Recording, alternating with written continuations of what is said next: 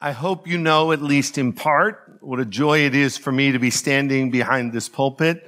A couple of reasons why that is true. Number one, because I love the Word of God and I love to proclaim the Word of God. And secondly, because I love you. So this is my great delight. Let me let you know what's going to happen for the next hour. I am going to be preaching the Bible. Now, what is the Bible? The Bible is the Word of God. It is a book. It's a book that is made up of 66 smaller books. It is divided into two testaments. They are the Old Testament and the New Testament. The Old Testament has 39 books. The New Testament has 27 books. We, for almost two years, have been studying one of those New Testament books. That is the book of Hebrews. We're almost finished with it. Today we're going to be looking at two verses in the book of Hebrews chapter 13, verses 18 and 19. And here's what I'm going to do. I'm going to read it, and for a very long time I'm going to explain it, and then after that I'm going to give you four very quick points of application. So that's what's going to happen today, Lord willing. As I said, the text is Hebrews chapter 13, verses 18 and 19. If you would turn in your Bible to that, and once you have secured that, if you would please stand and listen as I read the text. Hebrews 13, 18, and 19. Hear the word of the Lord. Pray for us, for we are sure that we have a clear conscience, desiring to act honorably in all things. I urge you the more earnestly to do this in order that I may be restored to you the sooner. Our Father in heaven, we know that you have commanded us to pray. That is very simple. And yet, Lord, sometimes we have difficulty following through and doing that. And so, Lord, I simply pray today that you will teach us to pray, that you will prompt us to pray, that you will enable us to pray. And Lord, that we might pray with clear consciences. So help me as I explain the text today. I pray that you would give me an unusual compassion for the people.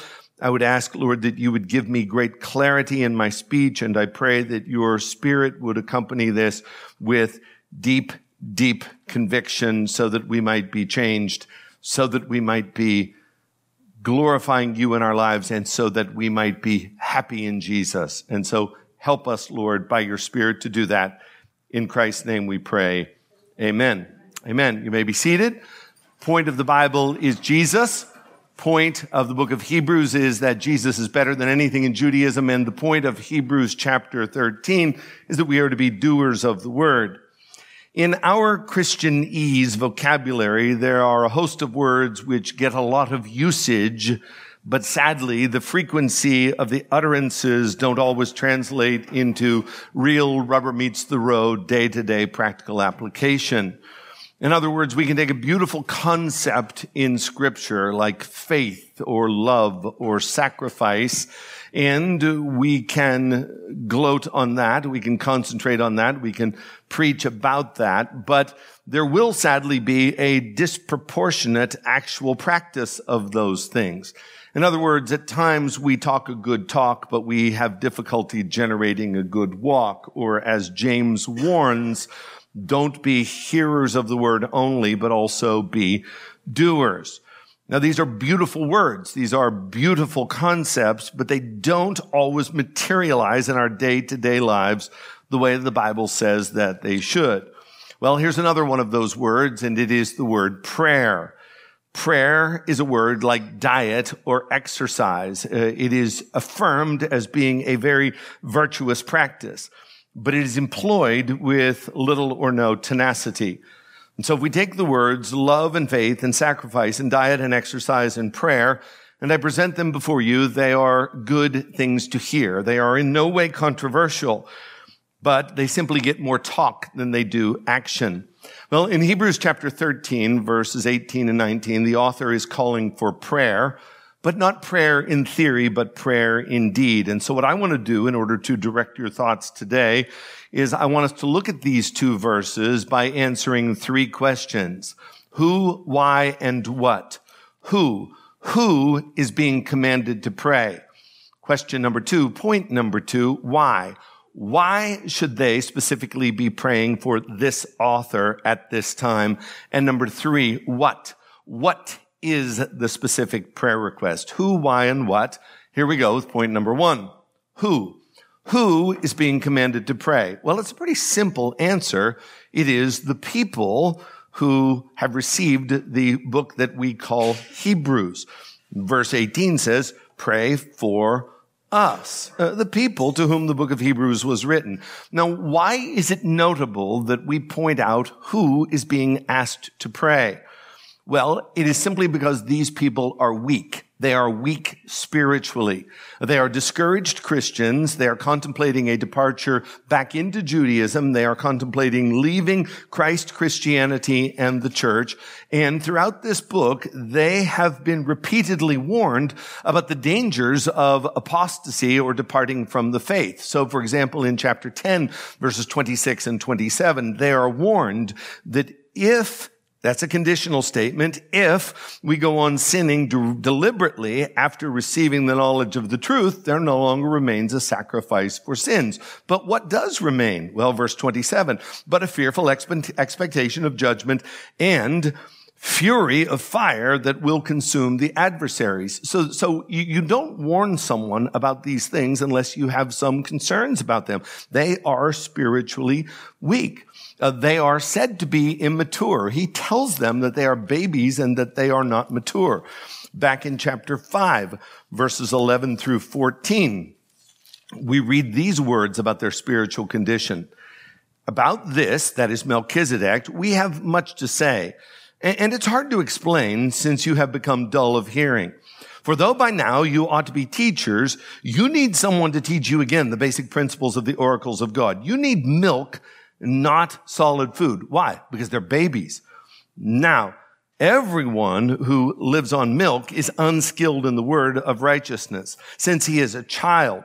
But solid food is for the mature, for those who have their powers of discernment trained by constant practice to distinguish good from evil. They are mature, immature in chapter 10, verse 25. It seems as though they have started to neglect meeting together. In chapter 12, verse 12, they are said to have drooping hands and weak knees. In chapter 13, verse 2, it seems to indicate that they were neglecting to show hospitality. In chapter 13, verse 16, it seems to indicate that they were neglecting to share and to do good. And in the last verse that we studied, which is Hebrews 13, 17, it seems to indicate that some of them were causing groaning and sorrow for their elders. Yet, with all of these weaknesses and all of these expressions of immaturity, this author requests prayer for himself and for those who are with him. And he requests it from people whom he knows to be spiritually immature. Now, this is very unusual, and I can prove that simply by asking you, when you ask someone for prayer, who do you ask? When I am asking for prayer, I go to people that I know, generally speaking, are faithful and mature, uh, people who are living lives of obedience to Christ. People, when I ask them to pray, who I know will pray. People who, from all outward appearances, seem to be walking daily by the Savior's side, those are the people that I ask to pray, and those are the people that you ask to pray. But this author asks these immature people to pray. From this, we can learn, even though we don't know who the author of Hebrews is, my guess is that it is Apollos. I'm probably wrong, but it doesn't matter who he is. He knows these people and they know him. They know who he is and they know who the people are that are with him because he doesn't say pray for me. He says pray for us. Implied in that is that there are people with him. From this we can learn, and I think for us it should be very interesting and very encouraging that these people of all people would be entrusted to pray. And I want you to note that it is not a suggestion to pray. It's not even a request to pray, but it is a command. Uh, in Greek, this pray for us is a present imperative, which literally means pray for us and don't stop praying. Do you know what an imperative is? Uh, I went through 13 years of public school, K through 12. Then I went through five years of college. It takes most people four. It took me five. And then I did three years of ministry. And then I went to seminary. And it was only in seminary at the age of 27 that I learned what an imperative is. It's just a fancy way of saying a command. When I went to seminary, I had to take Greek. And when I took Greek, I was forced to learn English grammar. And at the age of 27, I learned what an imperative is. It is a command. And when a command is given in scripture, it carries with it the authority of the word of God. You believe this and you confess this every time we gather together. Someone gets up, they read the scripture. When they have finished reading the scripture, they pause for a moment and they look down over their right shoulder at this tiny piece of paper that is taped to the pulpit, which says, the grass withers and the flowers fall, but the word of our Lord remains forever. And then they should pause and with drama say, brothers and sisters, this is the word of the Lord. And when they say this is the word of the Lord, you say, that's not convincing. This is the word of the Lord. Ah, by saying thanks be to God, what you are saying is this has authority. And when it is read, it is God that is speaking. And so even though in the context, this is a command which is given from one human being to a church in Rome in roughly the year AD 66, nevertheless, this is a command which is coming from God to you and me. A command that carries with it the force and authority of God himself to us, if not to us, for us. So when we read a command or an imperative, what we have to say is, God has spoken and we must listen. I mean, this happens all over the Bible. Take, for example, the Ten Commandments. Exodus chapter 20, verses 14 and 15. We read these two commands. You shall not commit adultery. You shall not steal. You read that. What do you say to yourself? It says, I can't sleep with anybody who's not my spouse. It says, I can't take something that doesn't belong to me. Those are imperatives. Who said that? God said that. Therefore, I must listen to it. Amen. Everybody believes that. Well, have you ever considered that failure to pray is likewise a command and it is a sin to not pray? You shall not commit adultery. You shall not steal. You shall pray for us. Three imperatives. Prayer is a command and failure to pray is a violation of God's righteous law. 1 Samuel chapter 12 verse 23. Samuel is talking to unsaved Saul. And here's what he says. Moreover, as for me, far be it from me that I should sin, S-I-N, sin against the Lord by ceasing to pray for you. Do you see that? Failure to pray is sin. Now, I belabor this point to show you that prayer is important and to show you that you must pray. But please remember that that is not the concentration of this subpoint. It is not that you should pray or, or that it is good to pray or that you are commanded to pray, although those things are true. But what we are looking at is the who. We won't get fooled again. The who. It is the who that we are to remember. And what is the who? that the people who are being asked to pray are immature. The apostle who writes this letter is entrusting or commanding spiritually weak people to pray. And you say, so what? Well, here's the so what. Some of you in this room are classified as spiritually mature. The reason you're classified that way isn't because indeed you are spiritually mature. You eat solid food. You love sound doctrine. You're not thinking about leaving the church or Christ. Uh, you don't forsake the assembly of the saints together. You do not neglect to show hospitality. You do share. You do do good. You, you don't have, have, have hands which are drooping or weak, knees that are weak. Uh, you have not made ministry burdensome for the elders of this church. You are mature. And to those of you who are mature, here's your command for the day. Pray and keep on praying. And you say amen and you will. There are others in the room, however, who are justifiably categorized as weak or immature or uncommitted Christians. And what you are accustomed to hearing with respect to the subject of prayer is this. You've heard it from me. You've heard it from other pastors. You have heard it from your disciple makers. You hear something like this. You know, you really should get serious about your walk with the Lord. And if you really want to develop a spiritual maturity, then what you need to do is you need to start praying and you need to start praying consistently. Now that is not untrue. In fact, it is very true.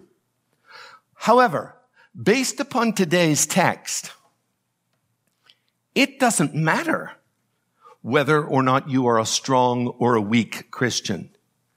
You and I, weak and strong alike, are commanded by God to pray. All of us who call ourselves Christians. This is an imperative. And failure to do so is not only a sign of a weak faith, but more than that, and this is what I want you to see, it is sin. Failure to pray is sin. Failure to pray over an extended period of time is habitual sin. Failure to pray over an extended period of time with no change whatsoever is habitual unrepentant sin.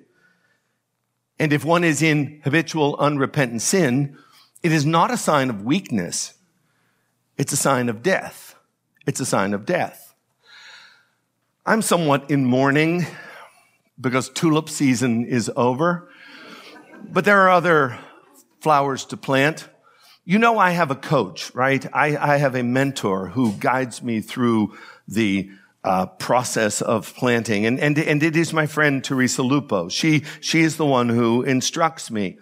And so last year, when I had planted my late summer, early fall flowers, I, I, had purchased some pansies and Teresa said, you know, these things are going to survive if you take care of them. And, and so what I did is I took them and I, I replanted them from the front into the back and I, I put some mulch on top of them. And she says, if you keep them warm, they're going to survive the winter. They bloomed a long time. They survived the winter and they turned out really nice. This is the work of God and Teresa Lupo. She helped me get to that point.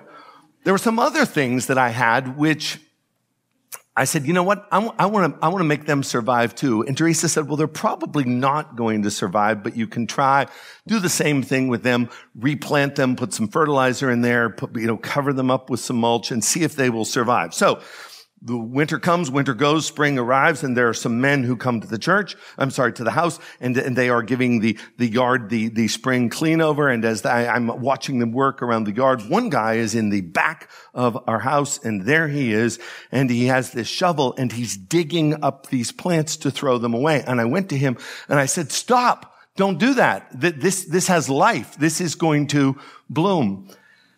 And he said, sir, this is dead.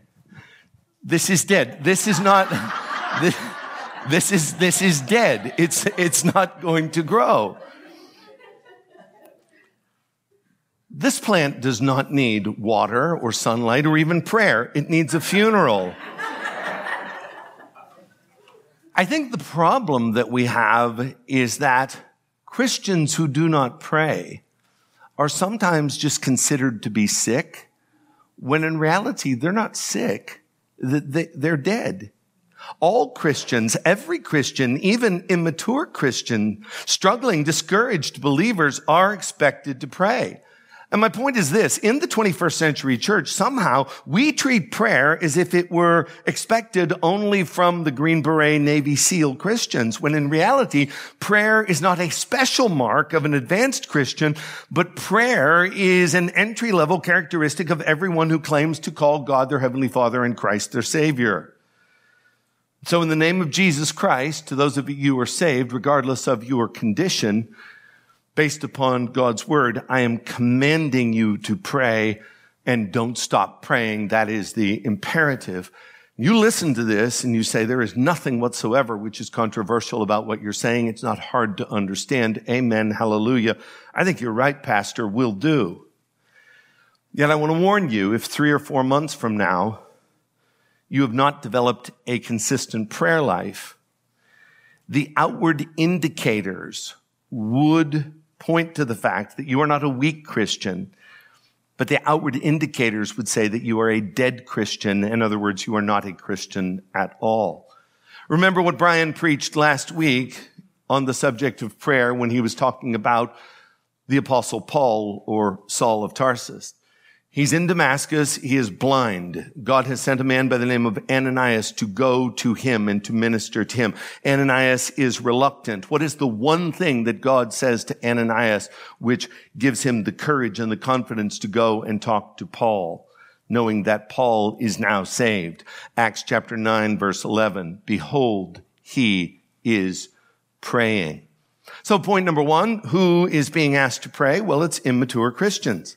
Point number two, this is where we're going to spend, this is where we're going to spend the bulk of our time this morning, and this is a much more convoluted point and much more difficult to understand, and it will take more tracking on your part, a thinking cap and concentration. But we're going to try to answer the question, why should these people at this time be motivated specifically to pray for this author at this time? That is the question. Why? Why should they? Very complicated, but I think if you hang with me, you'll be able to get it. Look at the text, see if you can detect the answer from just the reading of the passage. Uh, verse 18. Pray for us, for we are sure that we have a clear conscience, desiring to act honorably in all things. So let's go through it word for word. Pray for us. That is the command. For that word for means that what you are about to hear is the reason why, that is our question, why. What you are about to hear is the reason why they should pray for him or for them. For we, we means the author and those that are with him. For we are sure, means we have assurance or confidence. We are sure that we, that is the author and those who are with him, have a clear conscience. Hmm. You're reading this and you say, let me see if I get this straight. You're saying that you want us to pray for you and for your friends because you and your friends have a clear conscience. That's right. To which they would say, I, I don't get it. How does your assurance of your own clear conscience help us understand why we should pray for you? How does this inform us? How does it motivate us? What difference does it make? If you and your friends have a clear conscience before God, well, hallelujah, fantastic, that's great. But that seems to be between you and God. How is our fervency in prayer enhanced by your clear conscience before God? I just don't get it. Furthermore, he adds a participle or a participial phrase. Do you know what a participle is? It's another one of those things I never learned in school. A participle is a word which ends in ing, and the participle here is at the end of verse 18, desiring to act honorably in all things. So, not only am I assured in my conscience that I am walking rightly before God, but there is a desire in my heart to behave honorably in all things. And again, the reader might say something like this. So you're telling me that I should pray for you because you have a desire to conduct yourself above board in everything. That's exactly right. You got it right. To which the reader would say, that still makes no sense to me whatsoever. The why on the surface is so ambiguous and it doesn't appear to be clear and it does not follow a logical argument. And I want to submit to you today, it does follow a logical argument. I will grant you that it is not easy to see, but it is there and it is beautiful. If you stick with me, I will show you. I will go in a very, as, as I do in all of my sermons, I will take a very circuitous roundabout path to this point, but we will get there. Here's where we have to start. Number one, the author of the book of Hebrews wrote the book of Hebrews. If you get that, then you are on your way to getting the answer. The guy who wrote this entire book wrote these verses. And so the words that he selects are very purposeful and very intentional. And he uses intentionally the word conscience in verse 18. And that is a word that he has used previously in the book. That's going to be the main impetus as to why this all makes sense. But I have to divert from that for several minutes now and just define for you what a conscience is. A conscience is that kind gift from God which puts us on trial and renders a verdict as to where we really stand. Were you paying attention to that? Did you understand what I said? You have a conscience. Your conscience puts you on trial and it renders a verdict from you to you as to where you really stand. Your conscience is that thing inside you which talks to you and tries to tell you the truth. Your conscience is something which is a kind gift from God. A conscience is that thing inside a little boy which enables him to go to his mother before his sister goes to his mother. A conscience. And what does the word mean? It means with knowledge. Con means with. Science is knowledge. With knowledge. Conscience. And what a conscience is, it is a precursor to the great and terrible day of the Lord. It is a precursor to the final judgment. It is a pre-trial whereby you put yourself on trial before God puts you on trial. And God is going to put you on trial. Hebrews 9:27. It is appointed for men once to die and after this the judgment. And so what a conscience does, it, it, it, means that you are a witness and you testify for or against yourself as to your own guilt or innocence. And as sinners, we don't like our consciences. We don't like the voice of conscience. We tell it to shut up. Uh, we do things to drown it out. We create loud distractions or we ignore it and hope that it will go away. Picture it this way. You have a heart. The heart has a window. The window lets in light.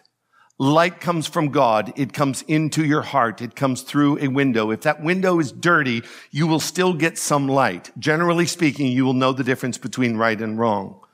But the dirtier that window is, the less light that can penetrate. And so if you have a soft and a clean conscience, light will come in and you will be exposed morally for who you really are. And when you see it as it really is, then you will deal with it as you must. However, if your conscience is a dirty window, you're going to have some idea as to what's going on. In fact, you, you understand English words. And when people say that's wrong, you can say, okay, objectively, I see that that's wrong, but you don't feel anything. Why? Because the window is dirty and the light is not coming in. Now, please know that before the judgment bar of God, all things are going to be open and all things are going to be naked before the eyes of the one to whom we must give an account. And in that day, because God is light and in him there is no darkness at all, there's going to be complete unambiguous exposure of all of our sin in the final day. And, and, and it's going to be an ugly mess. If you suppress your conscience long enough, it becomes seared and it builds scar tissue. Uh, like the nerve endings are no longer functioning. Think about it. You used to have a conscience. You used to feel bad. You, you had a functional conscience and you had a knowledge, a science with yourself of how you really were. But you kept intentionally silencing yourself and your sensitivity dis- diminished. And now, whatever you do, you don't feel it.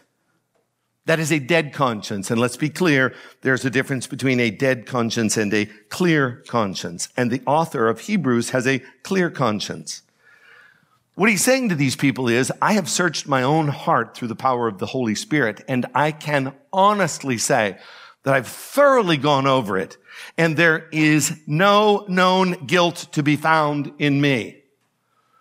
Martin Luther put it this way in the year 1521. He said, my conscience is captive to the word of God. I am more afraid of my own heart than of the Pope and all the cardinals. I have within me a great pope, and that is myself. End quote. And the author of Hebrews says, I have a conscience too. And my conscience is working and it is working well. Therefore, in light of the fact that it's working well, I boldly ask you for prayer. Now, where in the world does confidence connect with conscience? Thomas Brooks, the great Puritan writer who died in the year 1680 succinctly and yet very profoundly said this, a good conscience and a good confidence go together. A good conscience and a good confidence go together. Why then would a clear conscience be the reason as to why this author can so boldly command them to pray for him? Well, you've got to remember the context of this book. As I said earlier, he has been very hard on these people. He's been truthful, but he's been hard. And he's given them some stern warnings about what will happen if they forsake Christ. And now as he gets to the end of the book, he says, I'm asking you to pray for me, but I want to let you know that before God, my conscience is clear. In other words, I didn't beat around the bush. I hit you right between the eyes. I told you the truth. Tough love. I told you the truth. Faithful to the wounds of a friend. I have no regrets. I held nothing back. When someone comes to you and he asks you or she asks you to pray for them, you need to make sure, you need to make sure that that person is being open and honest with you. Because the sincerity and the effectiveness of their prayer request and your prayer is contingent upon the clean conscience of that individual. Have you ever had someone come to you and ask you for prayer and say, will you pray for me? And you say, sure, just give me a little bit. Tell me a little bit about what's going on. And they start to give you an answer and they hold back all kinds of stuff. There's all kinds of underlying sin in their life and there are all kinds of compromises, but yet there's one area of their life where they want you to pray for them, but yet they haven't been open with you. And so you don't probe and unwittingly you just say, sure, I'll be praying for you. You just take what they say at face value and you agree to pray and you do pray. But the real issue is not being dealt with at all because it's not even on the radar because the person who has come to you has not come with a clear conscience. On the other hand, when someone comes to you and asks for prayer, and this person is coming with a clear conscience, they have no secrets. They are right with God and they are right with their fellow man. And even if this person has rebuked you and warned you sternly, They are coming to you with a clear conscience and you can hear them because they are a straight shooter. Nothing between their soul and the Savior. It is a sincere prayer request because their conscience is clear. Vine put it this way. Requests for prayer can only right be, rightly be made where the conscience of the requester is clear before God. The writer of Hebrews had no doubt of this in his own case. End quote and well said. Now, I'm not saying that you have to be perfect in order to make a prayer request, but I am saying you have to be sincere. Listen to the words of Psalm 66, 18. If I had cherished iniquity in my heart, the Lord would not have listened. In other words, God's not a fool. He's not mocked. You come, you're asking prayer, and at the same time, you are clinging to your sin and you will not let go of it. You've short circuited the Lord. He, he, he's not a fool. If I regard iniquity in my heart, the Lord will not hear. God is not mocked. He knows what's in your heart. And so as you bring your request for prayer, are you doing so with a clear conscience? And notice also, it's not just his conscience, but remember that participial phrase. There is also the resolve on his part to live honorably, desiring to act honorably in all things. So there's this clear heart and there's this desire for a pure life. Now, as promised, we will now come back to the reason. I, I, all I've done up to this point is just define the word conscience for you. he uses the word clear conscience to describe himself. Here's the punchline. In fact, here's the most important thing I'm going to say in the entire sermon. How is it that someone, anyone, obtains a clear conscience? How is it obtained? Well, it certainly isn't obtained by ignoring it saying to your conscience, Hey, I hear you, but we'll have a conversation later. Come back another day. And it isn't by medication and it isn't by going to a therapist and it isn't by an overload of activity or entertainment and it is not by doing good works to appease your conscience and it certainly isn't by religion. A clear conscience can only be obtained through the blood that is the substitutionary death of Jesus Christ for the gospel when it comes to the conscience is of first importance. In this book, this author uses this word three times previously, and in each case he uses the word conscience to make it very clear that Judaism does not clear the conscience, but only Jesus Christ and his precious blood can. Do a little Bible study with me. Go back and look at these three occurrences, chapter 9 and verse 9. According to this arrangement, gifts and sacrifices are offered that cannot, that's in Judaism, cannot perfect the conscience of the worshiper. Jesus is better than everything in Judaism. Look over in verse 14. How much more will the blood of Christ, that is the gospel, who through the eternal spirit offered himself, that is the gospel, without blemish to God, what will that death of Jesus Christ, who was offered up by the Holy Spirit, do? Here's what it'll do purify our conscience from dead works to serve the living God. You got a bad conscience. You want your conscience to be cleared. There ain't but one way to do it, and that is through the blood of Jesus Christ. Chapter 10, verses 22, uh, 19 through 22. Therefore, brothers, since we have confidence to enter the holy places, that is access to God by the blood of Jesus. That is the gospel. By the new and living way that he opened up through the curtain. That is his flesh. That is the gospel. And since we have a great high priest over the house of God, let us draw near with a true heart in full assurance of faith, with our hearts sprinkled clean from an evil conscience. There's our word for the day and our bodies washed with pure water. How is it that anybody gets a clear conscience? It is through the gospel.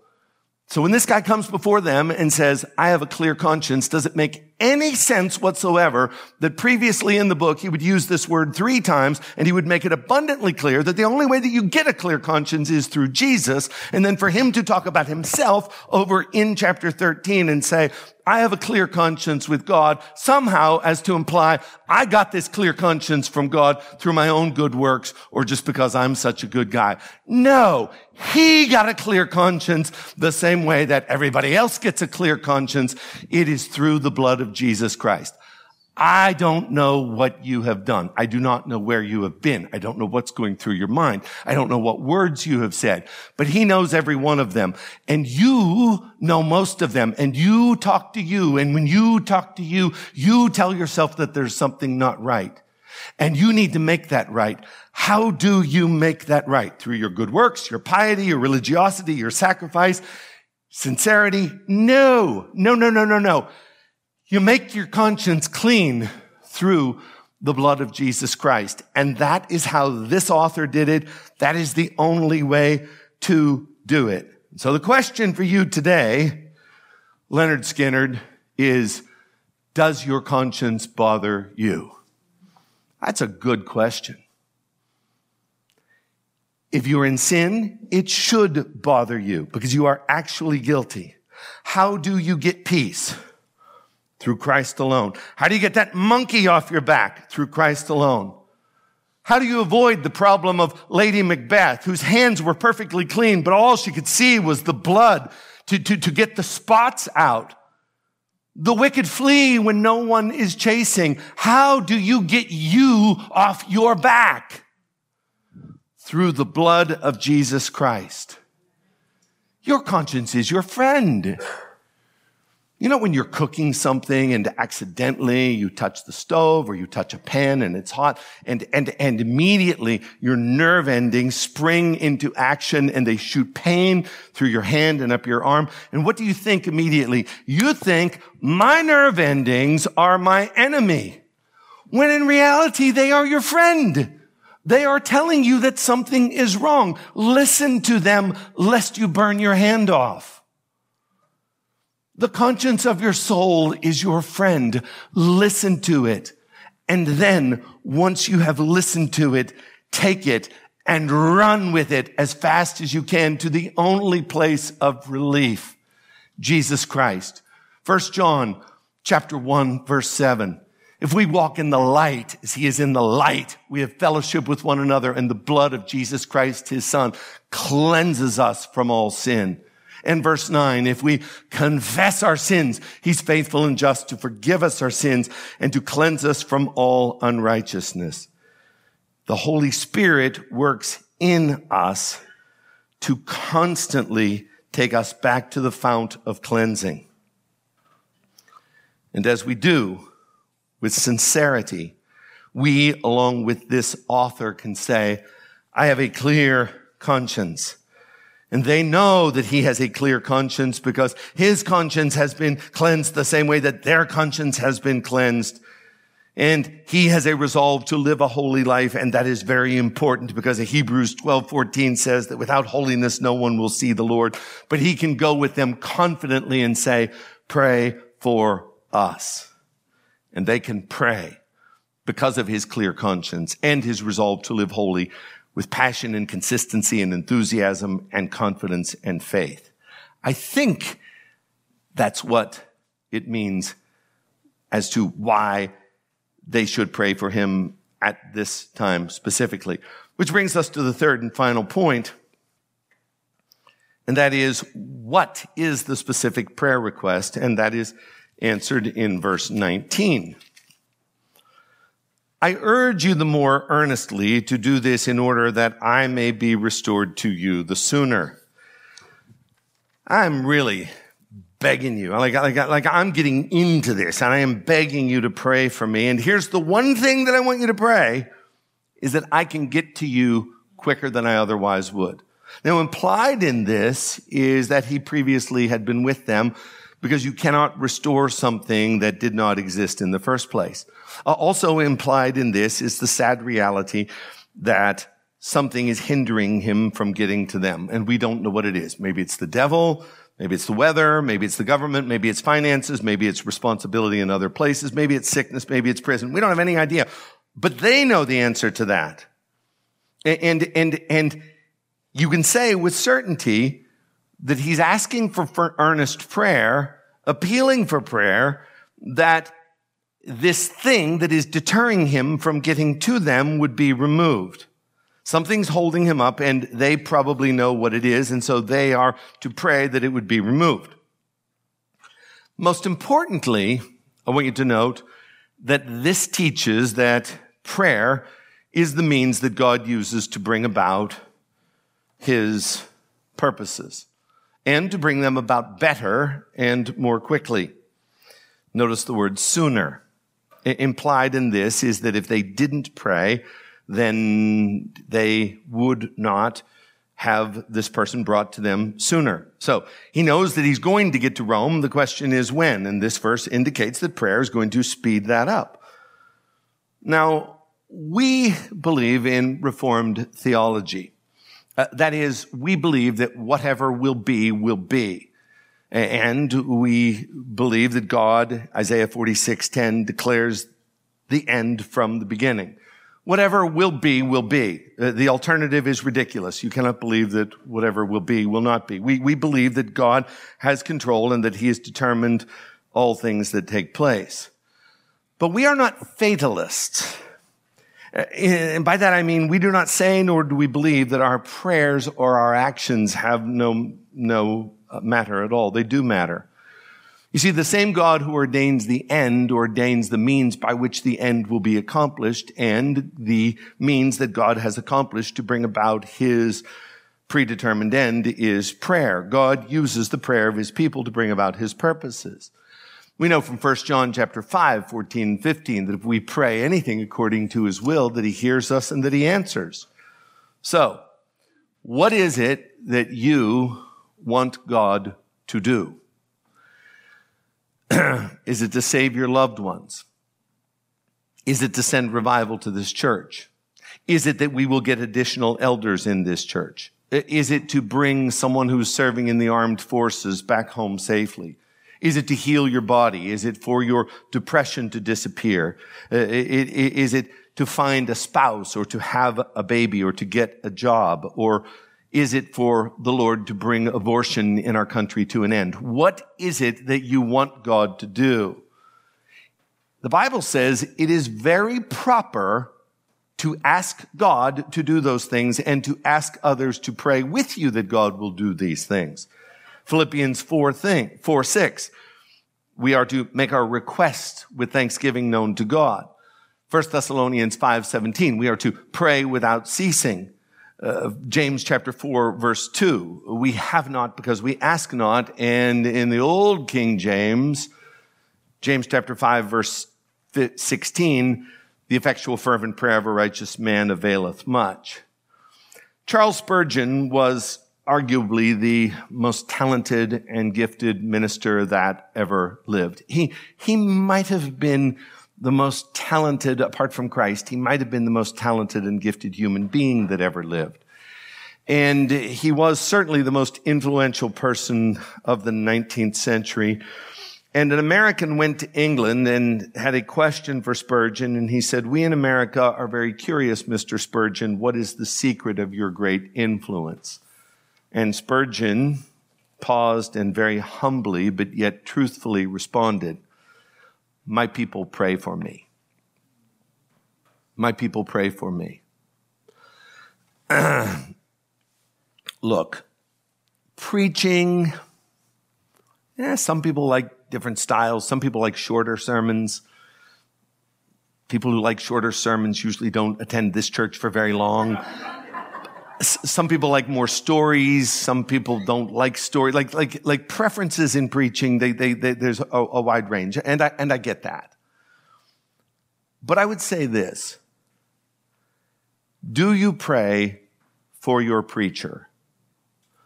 the more you pray for your preacher, the more you yourself will get out of the sermon. What Spurgeon say? My people pray for me. What a humble response. And he was right. H- have you ever considered how often the great apostle Paul, who was a better Christian than Charles Spurgeon, how often he requested prayer? Uh, let's go on a little ride. Romans chapter 15 verse 30. Paul writes, strive together with me in your prayers. Uh, 2 Corinthians 1:11 you must also help us by prayer. Paul writes in Ephesians 6:19 about prayer. Why do you want people to pray that words may be given to me? Philippians chapter 1 verse 19 through your prayers and the help of the Spirit of Jesus Christ, this will turn out for my deliverance. Colossians chapter 4 verse 3. Pray also for us. 1 Thessalonians 5:25. Brothers, pray for us. 2 Thessalonians 3:1. Finally, brothers, pray for us. Philemon 22. I am hoping that through your prayers I will graciously be given to you. That's eight times, and that's what I counted. There might be more. There's eight times where Paul requests prayer because he's humble and he knows that prayer is the means that God uses to accomplish great things. Now, if the apostle Paul needed prayer and if he was humble enough to ask for prayer, how much more should we be asking for prayer for ourselves and how much more should we be praying? Prayer is a kind gift from God and we ought to employ it more vigorously and it shouldn't be one of those nebulous concepts which doesn't actually translate into doing, like love and faith and sacrifice and diet and exercise. It needs to be something that we actually do. What is the specific prayer that is requested? Well, he wants to more quickly be united with this congregation, which shows his love for them. so those are the answers to the three questions of who, why, and what. Very quickly then, may I please give you four points of application. Point number one, be humble enough to ask your brothers and sisters to pray for you. Sometimes people just don't do it because they are either ashamed to do it or they don't want to bother people or they say, I got this thing. I don't need prayer. Be humble enough to ask for prayer. Number two, when someone asks you to pray, pray and write it down immediately. Because if you don't write it down, you will forget it. Quite often, people from the church will come to me and they will ask me to pray for them. And I mean well and I say that I will. But then when I forget to write it down, I forget it. And then they come up to me later and they say, thank you for praying for me. So then I have two problems. One is prayerlessness and the other one is lying. So write it down, write it down immediately so that you remember it. Number three, join us for prayer meetings at the church on Tuesdays at noon if your schedule allows. There are about 16 of us currently who gather every Tuesday, faithful prayer warriors who lift up the church. Now, if you have to work, please don't quit your job to come to the prayer meeting. If you are in school, you are not permitted to skip out of school. Get that diploma. Stay in school. But some of you could come, and if you can come, we welcome you. And even if you can't come, I would say please make arrangements with fellow church members to pray with them. And finally, application point number four. Do whatever it takes to develop or to regain or to retain a soft, clear conscience. Do whatever you gotta do to have a soft conscience. Now, how do I do that? Well, it begins with having that honest conversation with yourself. Conscience, conscience, with yourself. Sit down and talk to yourself and ask yourself what is going on and listen. It, it begins by asking the Holy Spirit to, to try you. And then it immediately moves into taking those sins to Jesus for the cleansing from his blood. And then it probably includes going to your fellow man and seeking forgiveness where you have been wrong. You know, one of the reasons why we will not listen to our conscience, it's not so much that we are afraid to go to Jesus and to ask him to forgive us. It's that we are afraid that we will either be shamed or embarrassed or that it will cost us something to go to the person that we have wronged and we just can't allow that to get out into the open. You want a clear conscience? You got to be right with God. You got to be right with your fellow man. It means moving on with resolve to live uprightly in all things. It means keeping a guard on your mouth and your ears and your eyes. It means applying the gospel to your thought life through the power of the Lord Jesus Christ. It means doing whatever it takes to develop the ability to hurt deeply and quickly when sin is introduced into your life. The more you tolerate sin, the harder your conscience will become. And the more you radically extract it and go to Jesus for cleansing, the softer and clearer and more helpful your conscience will be. Charles Wesley, the brother of John Wesley, wrote an unsingable hymn. Uh, the title of the hymn is I Want a Principle Within, not like the leader of a school, but like a guiding principle. I, I, I want a principle within. I wish someone would, would take these words and write a different tune to them so that we could sing it because the truth here is profound. I close with the lyrics to I want a principle within. I want a principle within of watchful godly fear a sensibility of sin, a pain to feel it near. Help me the first approach to feel of pride or wrong desire, to catch the wandering of my will and quench the Spirit's fire. Almighty God of love, truth and love, to me thy power impart, the burden of my soul remove, the hardness from my heart. Oh, may the least omission pain my reckoned soul and drive me to that grace again, which makes the wounded whole. Now, I believe that if God would give every person in this room a soft, clear, cleansed conscience, we would turn New York City upside down and there would be a revival such as we have never seen. But it's not going to happen if we have hard hearts which are content to be distant from God. So may God the Holy Spirit work deeply within you that you may have a soft conscience, a clear conscience, and a confidence before God. Father in heaven, I do pray that you will do this because only you can do this. Lord, please do not allow us, even if we are mature, to take sin lightly do not allow us, Lord, to take prayerlessness lightly. I pray, God, that you would give us all soft, clear consciences that we might sleep well at night that we might live honorably before our fellow man and that there might be nothing between our souls and the Savior. In Jesus' name we pray. Amen.